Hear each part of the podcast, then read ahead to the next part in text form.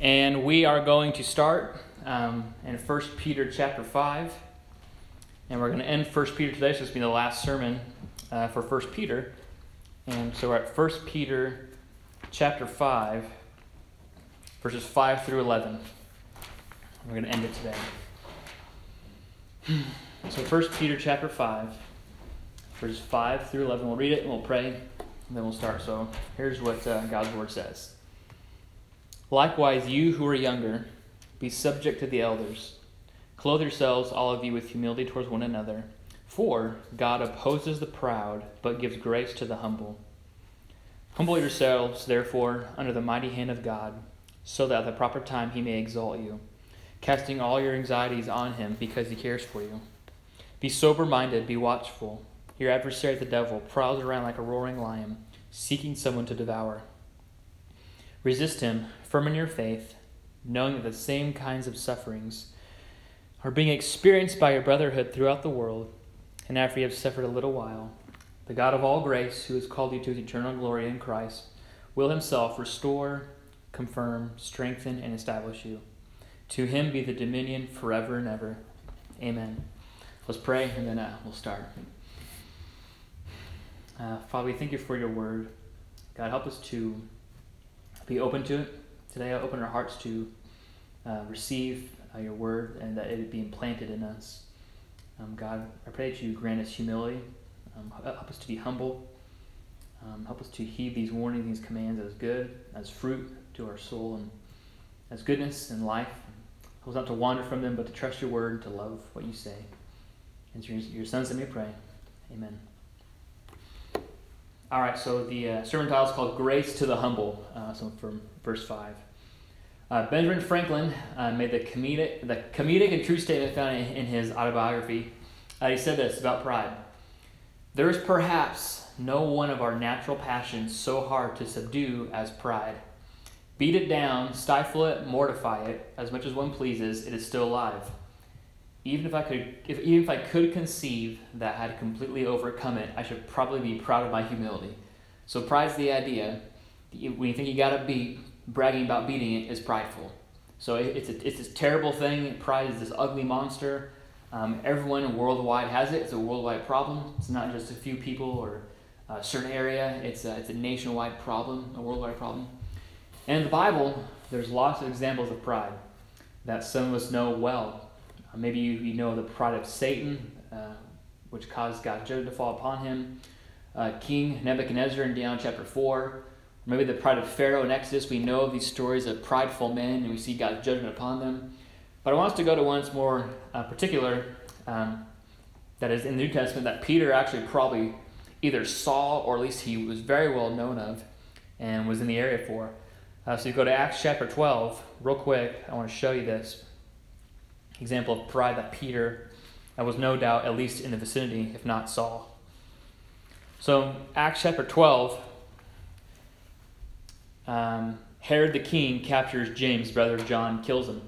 Shortly after Peter's thrown in prison, Peter's released. Uh, God sends an angel to Peter, frees him, leads him out. Herod looks for Peter. He can't find him. Um, he asks for his guards who guard Peter to be summoned, and it says that he kills them as well. So so far, Herod is a man who he's the big shot, he's the king. You don't mess with Herod, you cross him, you'll die. Then after, if you look in Acts chapter 12, verse 20, Herod is over the people of Tyre and Sidon. So here's what it says. Uh, Acts 12, 20. Now Herod was angry with the people of Tyre and Sidon, I think so you say it. And they came to him with one accord. And having persuaded Blastus, the king's chamberlain, so his right hand man, they asked for peace because their country depended on the king's country for food. So, if these people who are hungry, they're having a famine, they need food, Herod's their main man. So they go to him, hey, can you get us some food? They ask his right hand man. He gives them food. Here's what it says Verse 21 On an appointed day, Herod put on his royal robes, took his seat upon the throne, and delivered an oration to them and the people were shouting, The voice of a God and not a man. Immediately, an angel of the Lord struck him down because he did not give God the glory. And he was eaten by worms and breathed his last. So, clear to see that God opposes the proud. So Herod said, Yep, that's right. I provide for you. I'm your main man. I'm the king. And God strikes him down. It says he's eaten by worms. So you probably read that just think, ew, what does that even mean? Uh, in this text, uh, Josephus says that uh, when he would stand up for the people, he put on a coat just bright and shimmering, so it was really bright and pretty. And he's up high on his bench and he looks out, and God strikes him down. So pride looks good. We think, man, that guy's cool. He should be praised. He's worthy of praise. The Bible says that God actually hates pride. He opposes it. It is, is hostile to pride. Um, but he loves humility. Humility is dependence upon God or trust in God. I think a lot of us think, well, I may be prideful, but I don't say that I'm God. Or I don't think people shout at me and say I'm God. I don't think I'm this superior being to the Lord. I don't think we necessarily say that or even think that in, in ways. But here's ways that we express those, those intentions uh, in our hearts. So here's a couple ways. Um, superiority towards others, so we look down people. Well, if you had this, you'd be as cool as I was. Or I know more than you, so therefore I'm better. Or look at my position, look at my money, or look at whatever. Independence, so saying you don't need help, so I can do this on my own. I need no one's help. You don't got to teach me anything. I just know, I know, I know. I can handle this. Uh, worry is a way of pride or doubting God. God, I can. Ha- if you just let me control this, I could handle it. If you give me the reins, this would be a problem. I'm worried because you're not providing. Let me handle it. And then again, control is kind of the same idea that you believe that you can run the show best. If God gave you the reins, life would be chaotic. So in this text, in the closing of this text, Peter is going to talk about pride. He's going to tell us why God, or what it is that God hates it. He's going to show us some practical application how to respond to this. So I want us to see five things in this text the warning, which is God's opposition, two commands, so God is mighty and God cares for us, our confidence, which is the therefore, so because of those things, therefore we have confidence, and the last thing is worship. So we're going to end in doxology, so it's going to be a good text. So there's warning, a couple commands, a therefore, and worship. So first, I want to see why we should be humble. What's the main reason? Paul, Peter gives us a warning, and it's God's opposition. So verses one through four talks about elders shepherding the flock of God um, over God's people, and Christ is their shepherd. So pastors, they they don't run the church by themselves. They submit to Jesus, who's the, the head honcho. He's he's the pastor of, them. He's he's their their shepherd. They're the under shepherds. They submit to him. We submit to his word. We teach his word. We do what Christ would have us do as he told us to do it. Uh, James 3 1 says, The teachers of the word have a more strict judgment, so we are responsible under Christ to do what he says, to submit to his word, to know that he is our shepherd. And then Peter says this You who are younger, so why would the Bible go from elders to say, but young people, you should submit? So here's, here's the catch. This is common early church language. Uh, let me explain. In 1 John, I'm sorry, in 5.13, if you look in the same chapter of Peter, look at verse 13. She who is at Babylon, who is likewise chosen, sends you greetings, and so does Mark, my son. So who's the she? Well, the biblical language means this is the church. So the bride of Christ, so this is she. So she is the church. It's not a woman, it's the church. And also in 1 John 5, we see reference to the elect lady. Uh, we see Jesus, or John saying, Little children, keep yourself from idols. So the same idea. The children are the people of the church. The lady is the church, right? Same language. So when Peter says, you who are younger, the main idea is people who are not elders. So you guys who are not the elders, it's charges for you. So we elders submit to Christ. And verse 5 says here, people at large submit to your elders. So trust your elders, trust their ruling, trust their guidance that God's appointed them over you. Wherever you are, submit yourself to the leading of the elders in your church. They are God's instruments for your good, to shape you, to mold you, to lead you to the word, to feed you the word. Submit to them, obey them, trust them as they teach the word to you just as the elders submit to Christ. So you follow them as they follow Christ, and you follow Christ too, but you submit physically to the people you can see who are elders. This is an act of humility. So this is the point. So look at verse 5 again. Likewise, you who are younger, to the church, be subject to the elders. Clothe yourselves, all of you, with humility to one another. So this is a command of humility. Submission is humility.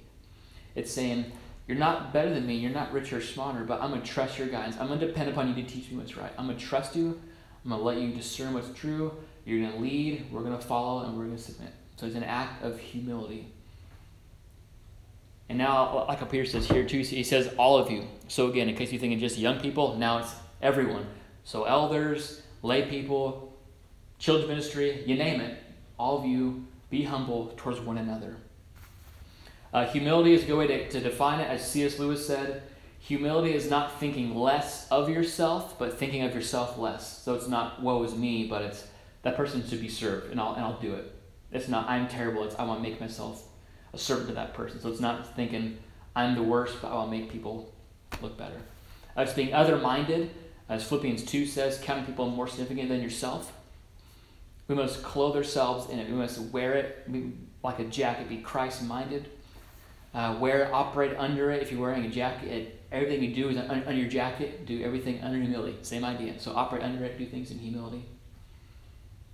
And here's the reading. So here's Peter's warning. So this is all about humility. Here's Peter's reason. This is a huge reason. The word for means because. Because, for, God opposes the proud, but gives grace to the humble. So if there's ever a bigger reason to be humble, it's because God is opposed to you if you're prideful. You're not his friend. He's against you. He does not like pride. He hates it. We, we, we just put pride to death. To put it bluntly, God is hostile towards it. He opposes pride. We've already seen in 1 Peter chapter 1 that we're called to be holy as God is holy. We're called to be imitators of God, as Ephesians 5 1 says. So therefore, we must humble ourselves and be other minded as Christ was. We submit out reverence for God to others, to Christ. But God gives grace to the humble. So God gives grace to people who are humble. He attends to them, He cares for them, He provides for them. So the question is are we clothed in humility? This is, this is the question. This is the warning. Are you humble? Do you seek to be humble? Do you think much of yourself? Do you think less of others? This is what Peter's trying to call us to do. And the warning is to put pride to death, because if not, God will do it for you. He will oppose you. Now, from being saved, we have to humble ourselves to be saved. But humility, again, it's not just a one time thing, it's a Christian life. You're supposed to live in humility, clothe yourself with it. So, that's the warning. Humble yourself, lest you find God opposing you. So, that's the warning. So, the reason why you do that is because God opposes the proud, but gives grace to the humble. So, how can you pursue humility? How do you demonstrate? How do you become more humble? How do you actively do it? What do you have to do to be dependent upon God, not yourself? This is what Peter's going to tell us. Verse 6. Here's the command Humble yourselves, therefore. So again, God wants you to be humble. And here's what he says Under the mighty hand of God, so that at the proper time he may exalt you. And the text it says the mighty hand of God. Um, in Exodus chapter 3, says God has a strong hand. In Deuteronomy 3, we read the mighty hand. Matthew 26, we read Jesus saying at the right hand of power. In 1 Peter chapter 3, we see the right hand of God. It's all the same language for God's power, God's hand. God's hand is mighty. Oh, I think we think of a hand, we think of like precision. So an arm is just strong, a hand is you can actively do things precisely, and you have grip and power and personal dealing. So it's it can be intimate. You can hold someone's hand, or you can grab them in your hand forcefully. So it's an act of power and intimacy. So God's mighty hand is precise, it's fierce, it's powerful, and He's personal and kind to His elect. He's good to them. Bible says that God's hand stretched out the world in Isaiah 48. It says his hand shattered the Egyptians in Exodus chapter 15. And Christ is seated at the right hand to judge the world. But at the same time, that mighty hand, the psalmist says that God upholds him by his hand. Jesus says that no one is able to snatch you out of the Father's hands, their security. And if you look at the New Testament, Jesus would heal people, oftentimes he would touch them with his hand. So it's a hand of healing and touch and personal affection. So God's hand is mightily against the proud, against his enemies. He destroys, he ruins them, and it's comforting and kind to those who are humble and lowly. So in our pride, we feel that we are mighty and able to do things. So in our pride, we think, hey, I can do this, I can handle this. We don't necessarily say that, but I think without uttering a word, we do it by thinking things like this I can conquer temptation by myself. I can do it. I'm powerful. I'm strong. I know my word. I can do it confidently. Maybe we think our wording with a lost person could save someone's heart. Man, if I could just say a certain phrase, the heart would be changed. They would know it. I can handle that. Or because of my driving skills, my planning, I can make it from point A to point B. I can do that. I'm confident in my ability. So pride is expressed in just really subtle ways. Very small. It's a very slow progression. Uh, Casting Crowns says it's a slow fade. The black and white is turned to gray. As thoughts invade, choices are made, a price will be paid. When you give yourself away, it's a slow fade. So pride starts small, it starts insignificant, it seems, and it grows in you. So we need God's mighty hand against temptation to do what Psalm 119 says, which is to turn our eyes away from worthless things. So God is the reason why we don't we don't fall in temptation. We need to trust Him and ask Him to help us in temptation. We need God's mighty hand to change someone's heart by the gospel, not by our word, but by His eternal word. So our wording is great, but God's word to His heart is not my vocabulary. We need to rely on God's sovereign will, as James 4 says when we travel. I will go here if the Lord wills. Maybe you don't say it out loud, but you think it. You say, I'll get there. If God allows me to get there, I'll, I'll make it. So we rely on God's power, God's mighty hand to keep us from temptation, to help us in temptation, to change the heart, to get us where we need to go. God is mighty, we are not. That's the point of this text. We are weak. God is huge, we are small. God is able, we are unable. So we're called to humble ourselves under the mighty hand of God. And the text says this so that at the proper time he may exalt you. Now, pride is one of these really strange sins. So when you sin, what you want to do is you do it because you want to run from God. So you want to hide from God in, in your corner and do what you want so he can't see you, and then you come back. Pride's weird. Pride says, I'm actually going to go above God. I'm better. I call the shots. I direct. It's a very weird sin. It's, it's, it's peculiar when it does. So this text says, humble yourself under God's hand. So the, the, the humble part is saying, God, I need your hand to guide me. I'm not above you, I need you. And God will exalt you at the proper time. So as we looked, you can fight temptation, but only by the power of God. You can humble yourself only by God's mighty hand. Even to be humble, we need God's hand. We can't do it by ourselves. We, so even the command requires God's power in, in the first place. So God casts down the wicked, the prideful, and lifts up the humble in due time. Uh, people call it the exchange of eternity. Those who are lofty and high now, who rebel against God eternity, God will cast them down. He will deal with them. No one will be exalted in that day but the Lord alone. Those who are meek and lowly, who seek his hand now and seek his son, who are humble, in the end, God will lift up and will be praised for our obedience to him. So it's otherworldly, it's other thinking. We need to understand this is good. We can either fall by God's mighty hand under destruction or fall under his hand for exaltation in eternity. But we, we need to choose. God will exalt those under his hand. So, Christian, we must live under his caring, sovereign hand. He will exalt you in due time, but just not now. Just wait. He's good. He's patient with you. So know that God is powerful and you are not. God's mighty, we are weak. The next way is more is practical as well. So how can we practice this even just in, in, an even simpler sense? So knowing that God is able, I'm not. Knowing I need God to get me from point A to point B is helpful. How about just daily, even even just small things. I think Peter does this next very well. Verse 7 says this casting all your anxieties on him because he cares for you. Uh, there's a popular saying in the world, people, people think it's biblical, it's actually not. It says this God helps those who help themselves. Uh, you have a problem, need some help, work your hardest. God will chip in and say, hey, I'll throw you some assistance, I'll help you out. I'll, I'll, I'll do the hard stuff for you. You just try your best and I'll help. Clear yourself up, I'll, I'll do the rest, whatever. But rather, the verse should be, as Charles Spurgeon said, God helps those who cannot help themselves. So humility depends upon God. One of the mysteries of that pride exposes is independence from God and depends upon self. We think we can do our own thing, and God can help when I need Him. We'll call when I need Him. But what's funny is when bad things happen and we call upon God, it's kind of God's way of exposing your heart, saying, This is how you really are. You need me all the time. Not just in bad things, you need me all the time. So in God's kindness, He providentially allows suffering, so we'll say, God, I need you to expose our heart is this way all the time. We just don't think about it that way. But we think, pull yourself up by your bootstraps, bootstraps alone, I can do this. Uh, the American way is you can do it, just get more money, get a better job, get more insurance, drive safer, get an extra car, better house, you'll be fine. And, and don't be wrong, those, those things can be helpful. Insurance is great. You, you should have it. You, you should have a house with a roof. Not, those things are great. But overall, the point is you need God for everything. Acts 17, Paul's preaching. He says this God is not served by human hands as though he needed, he needed anything.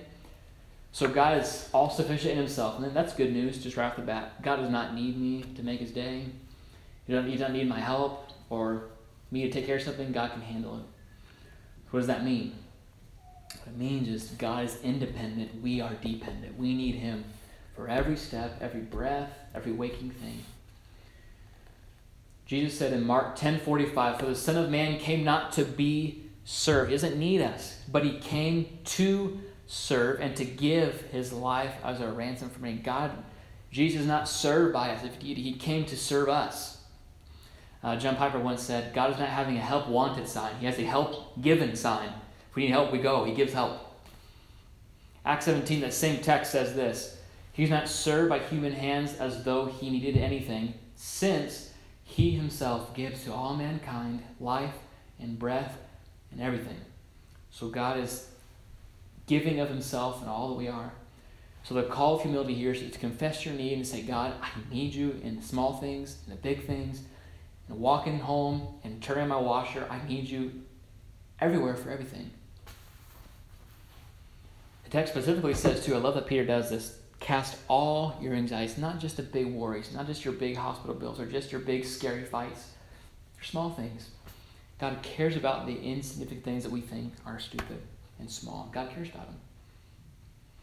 And what's, what's interesting is the more you grow in, in the Christian life, the more dependent upon God you come. I think the typical thing is, well, if I knew my Bible more, I wouldn't need God. Actually, the opposite is true. The more you know God, the more you know, wow, I need Him all the time. I'm kind of weakly. So Christian maturity is not found in independence, but more depends upon Christ and His Word. So, believer, the Bible calls you cast all your anxieties on Him. The command almost seems insulting. Don't worry about a thing. You can't handle it anyway. Don't even do it. Humility is hard. It's weird. We don't want to say, I need help. We like the American way. I don't like instruction manuals. I think they're stupid. I want to hammer my own nail, do my own way. I think they're insulting. But what God says to do is, you go to me, you need me, and we say, God, I can handle this. There's, a text in the Bible that shows us very well. It shows that this isn't just the American way, this is, this is human nature. In 2 Kings chapter 5, there's a man named Naaman. He's the commander of the Syrian army, so he's an enemy of the Israelites. He's strong. Uh, the Bible says that he's a mighty man of valor. And it says that he has high favor with the king because he just kicks butt. The king likes him. He, he wins victories. He's powerful. He has servants. He has, you name it, he has it. But the same text says this But he was a leper. So, as mighty as he was, he had a disease. He was going to die. It was sickening him. It was going to kill him. Here's what happens Elisha is the prophet. He hears of his leprosy and says, Oh, I'll take care of that so they will know that I'm a prophet of God and God is God. So Elisha asks for Naaman. Naaman comes, and this is, this is the part of the text that Naaman gets angry. Naaman comes to Elisha's house with his chariot. Elisha doesn't even come outside. He sends his messenger and says, Hey, tell him to go in the Jordan River, dip in it seven times, you'll be healed. The text says Naaman gets mad. He says, He didn't even send me himself. He sent a messenger, and I have to go in that Jordan River. He should have sent it to the other one. That one's nicer. So Naaman is angry because this is a pride, this is a call of humility. Go in the river and bob down seven times. And Naaman, he, he says something that the, the, the lines of, he even tell me to do something great. He said Elijah come out there and put his hand and say, be healed, or do something miraculous. But instead, Elijah says, go dunk your head seven times under the water and you'll be healed. And servant told him that. So Naaman gets angry. His servants come up to him and says, Why are you so mad? He told you what to do. If it was something great, you would do that. So Naaman says, You know what? Okay, he humbles himself. He goes to the Jordan River. The whole time he's probably thinking, This is stupid. This is not going to work. This is a river. It's nasty. It's gross. The Bible says he dipped himself seven times. When he comes up, his skin is clean. It says it's, it's clean like a child. It's perfect. Just beautiful, perfect, untainted skin. Naaman's pride kept him from being healed and being converted to the Lord, which we see after. The same way, this text is absurd. Cast everything on God. And you're like, I can handle it. God says, Cast it upon me. I will bear it. Don't worry about it. Give it to me and I'll handle it. Jesus says in Matthew chapter 6, Do not be anxious about your life. It's a command. Jesus, that is absurd. I have a lot of things. I got bills. I got family. I got friends. I got kids. Don't worry about anything. This text is almost absurd. But why? Why do we cast it upon him? Jesus says that God takes care of the birds, He takes care of the grass. Why don't you just cast it? We would say, Why? Why would you want to handle it? And the answer is in verse 7 plainly. Because He cares for you. The omnipotent, all present ruler of the universe, who rules the stars by His command, by His word, by His power, says, I care about you. Give it to me. It's good news for people who are weary, who are sick, who are tired, who are worn out. Bible says in Isaiah 40 that the nations, all of them, are like a drop of water in a bucket compared to God.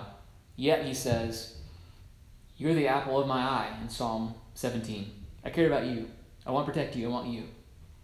So the same God who's mighty says, Come to me. Cast upon me. I will bear it. I will care for you because he cares for you. But the pride will say, no, no, no, no. I can I got this one. I'll ask you I need help. God says, cast upon me now. Cast all of them. Because he cares for you. So believer, the Lord will care for you. All of them. Not sometimes, never now and then, always. In his good pleasure, he may lovingly bring your world crashing down to show you that he is what remains and what deserves praise. Cast your worries upon him. He will take care of you. Don't be caught up in the world. Be fixed on Christ. So we see how to exercise humility by casting your cares, all of them upon him, and to trust his good counsel and his control. But now we see our confidence. This is our response. This is, this is the therefore. Okay, if that's true, if he really cares about me, if he really loves me, if he really says he's mighty, he'll care for me, this is how we respond. Now, verse 8 is kind of weird. It, it, it's a big transition from God cares about you to Satan. But I think Peter is doing this for a good reason. So Peter sums it up in verse 8 Be sober minded, be watchful. So Christianity requires your mind, not just blind faith. Use your mind, think about these things, be alert, know what's going on, know the text, know the Lord, know his character, know his word. Be watchful, the enemy of your soul, the devil, and his alluring baits of the world and sin are out there and he's watching. Be alert to him. Know of your temptations, know of your weaknesses, know when you're prone to wander, know how you're prone to wander, be alert. The devil has many the devil has many hooks to catch us with, so be aware, be looking. Then verse 8 says again, Your adversary, the devil, prowls around like a roaring lion seeking someone to devour. It's very vivid imagery, especially if you think of the people in this text. Christians were fed to lions for sport. It was fun to watch if you were a Roman. So Peter says, like those lions that seek to kill Christians, the devil's the same way. He is ruthless, he's fierce, he's fast, he's got teeth, he'll bite. Especially if you think of what he calls us. If you look at verse 2, chapter 5, shepherd the flock of God. So we're lambs against a lion. I don't know if you've ever seen Discovery Channel. Things don't beat lions, they just win. They're good, especially little lambs. They're going to lose. So lions prowl on lambs. They feast. They kill them. They're good. They're going to win. So we're called not to wander, but to trust. Be aware. Be awake. Watch. The lion is watching. Now he's not omnipresent. He's not everywhere at once, but he is somewhere, and he watches. He has his minions. His people do his bidding. So he's not omnipresent, but he is aware of who you are, and he's watching. So don't take the bait, don't fall for the pleasure that he offers, resist him. Here's, and here's the charge. Verse 9 Resist him firm in your faith, knowing that the same kind of suffering are being experienced by your brotherhood throughout the world. So Peter gives you kind of two reasons, two things to resist the devil with, and they're very helpful. They're so practical. I love this text. First, your faith. Second, other believers. And this is great. So, what a confidence you have in suffering and in trials and evil. Here's your two reasons. Number one, faith. In Ephesians chapter 6, Paul says, We don't fight against flesh and blood, but against the rulers, against the authorities, against the cosmic powers over this present darkness. So, the main fight is not with physical enemies, but with spiritual attack, with sin, with temptation, with the devil, with minions, with demons. Have you want to word it? That's our main battle with sin. And what is your defense according to the text? And what is your offense? That same text in Ephesians chapter 6 says this Pick up the shield of faith, there's your defense, and the sword of the Spirit, which is the Word of God. So you got offense. So your faith is your faith in God's character and His Word. That's your faith that Peter's talking about. Stand firm in your faith, resist Him. Know the Lord's character, know His Word, because Satan hates your faith and he hates you, and he hates the Son. So remain in our faith, trusting God's character, trusting His word, that He's mighty, that He cares for you, that He's sovereign, that He's the Lord of all creatures, even Satan himself. But how do we know these things? By His word. So we stand firm in our faith by the word. We have to know the word to be firm in our faith. There's no faith without it. You need to know your word. This is a hard fight. The fight of faith is not easy. Paul says he fought the good fight. So faith is hard. So we need to war back. We need to be on the defense with our with our faith in Christ. And the offense with the word. So fight your temptation with the word. It's hard. Temptation sucks. It's just it's just hard. It just it's frustrating. It's everywhere. It's alluring. It looks really good, and it gets you at your weakest moment. The Bible says this in Hebrews chapter 12. In your struggle against sin, you have not resisted to the point of shedding your blood. So, in America, we're tempted by sin, which is very common, or, t- or by people tempting you. But for the most part, no one's really bled. You usually you're not going to bleed for it. Someone's not going to slap you across the face. You're not going to get punched in the mouth. You're going to get made fun of and called something silly. Like this, this is not the big deal. So Peter's second reason is this: knowing that the same kinds of suffering are being experienced by your brotherhood throughout the world. So, what's interesting with this text is your main fight in faith is faith, trusting God's character, and sort of the second weapon is other believers. Isn't that interesting? Peter says, Those who are suffering, look to them. See what they're doing. They're fighting, they're getting killed for their faith. You can't resist temptation for five minutes. They're getting killed for it. So, Peter's encouragement is other believers. Remember Acts chapter 12 when James was slaughtered and Peter's arrested? You think Peter and James were scared? Yeah, probably. But the church blew up from there. It just took off. You look in Acts chapter 7, the command of Jesus was hey, make disciples, get out of Jerusalem, go to the nations. They did not do it. They just sat there. They, they stayed local. In Acts 7, when Stephen is killed, that's when they spread. They just take off. What's great is what the early church father said the blood of the martyrs is the seed or the beginnings of the church. So, what Satan means for evil, to attack and to prowl believers, to kill them, to tempt you, to lure you away, God means for good, to spread his gospel and to spread his worth.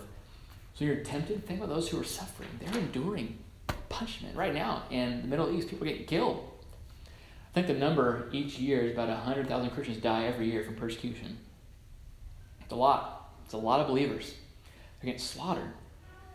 So we look to them. They are standing firm. I cannot tell you the encouraging things you hear, people who die for their faith, man, I can, I want to, I want to fight that well. I want to resist faith like that. That's the encouragement. So, look to things such as Foxe Book of Martyrs. Uh, look to biographies of men of the Reformers, of the Puritans. Look to OpenDoorsUSA.com. You can get stories all day from people being persecuted right now. Be encouraged by their faith and their endurance. They are fighting the fight of faith, the same fight you're fighting. Walk with them, they'll walk with you. Then in verse 10, here's, here's the promise, which seems to be this shining light outside this dark, cloudy suffering we have in our life. There's, there's this, this light, there's sun behind it. And after you have suffered a little while, the God of all grace, who has called you to his eternal glory in Christ, will himself restore, confirm, strengthen, and establish you. Suffering in, in the Bible is always portrayed as a small amount, uh, but for us though, when especially me, if I have the flu, I feel like I feel like I'm sick for like 30 hours. When it's just like a whole, it's just like half a day. Suffering when you're in it just seems like it's forever. But from God's vision, from God's sight of eternity, it's a speck compared to it's just, it's nothing. So yeah, suffering's real. Um, Jesus knows suffering, so he doesn't think lightly of it. But the point is, in this text, suffering may have a long longevity, uh, maybe a long time, but compared to eternity, it's a small amount. It's a, a blink of an eye, it's gone. So what Peter's saying is, after you suffer just a little while, just, just compared to eternity, it's just it's a small bit. The God of all grace, the God of saving grace, the God of providential grace, the God of gracious care for your soul, the God of infinite, resurrecting, life giving, sovereign, free grace, that God will Himself, who has called you to His eternal glory in Christ. So God has called you. Before the world was laid, God called you. He called you to be His own, to share in the glory that Christ will earn on your behalf. Romans chapter 8 says, And those whom he predestined, he also called. Those whom he called, he justified. Those whom he justified, he also glorified. So that glory is yours, it is guaranteed.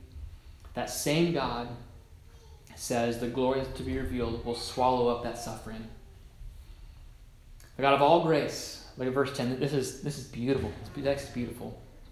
Will himself restore, confirm, strengthen, and establish. Those words are all similar in, in the, the, they're very similar exchange. But look at the text where it says, will himself. Do you need more of God's assurance that he cares for you? When you go to heaven, God will himself come to you. He will look at you. How amazing would it be for God to send you an angel and say, here's your crown. You would be, oh, an angel. An angel, you, you serve the living God, you gave me a crown, you welcome me to heaven. That would be outstanding in itself. But this text says God Himself, the God, the ruler of the universe, the sovereign King, will Himself restore you, confirm you, and strengthen you. He'll, he'll, he'll do it with His hand. His mighty hand will touch you. Revelation 21 says that He will wipe away every tear from your eyes. So God Himself, with His mighty hand, will wipe away your tear. He'll comfort you. He'll draw you in. It's a sweet picture of God that He really cares about you. Your suffering is minuscule. It's going to end and he'll restore and confirm you. So that's the response. God loves his people. God of all grace cares for you. He will establish you. He has called you to it. And now we worship. Peter's doxology. This is how we end in worship. God's dominion. And First Peter, as we end here, there's been four main things. God's ruler of all people, of all actions of men, and the schemes of Satan. As a believer, you will suffer. Going to happen. It's not if, it's when. You're called to live holy on earth. So, in the meantime, trust your life and suffering to God as you wait for glory. That's 1 Peter in, a nutshell. So, what a better way to end this text in a worshipful response? Verse 11 To him be the dominion forever and ever. Amen. God is God, we are not. He is supreme, He is the king, He is the chief. We are merely servants and His children. God has no rivals. He has opponents, people who oppose him. He opposes the proud. There's no arch enemies. God has no kryptonite. There's no one shot for God to kill him. There's no men who are getting close. God squashes anyone who comes by him. God opposes the proud. He has no he has opponents, not rivals. God reigns. Every enemy will one day bow at his feet in fearful subjection to him.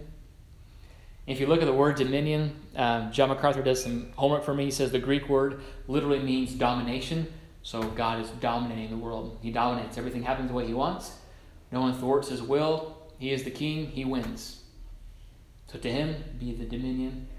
I think that rightly reveals our worship. God is God. He's going to rule. He is good.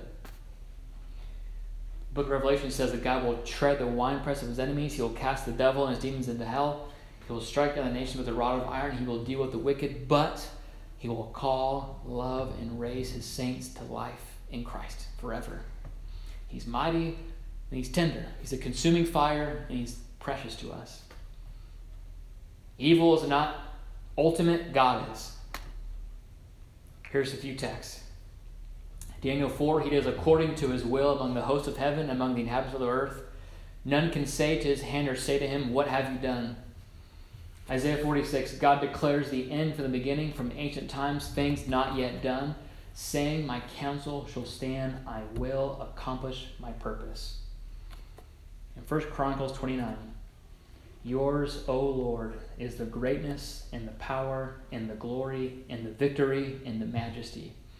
For all that is in the heavens and in the earth is yours.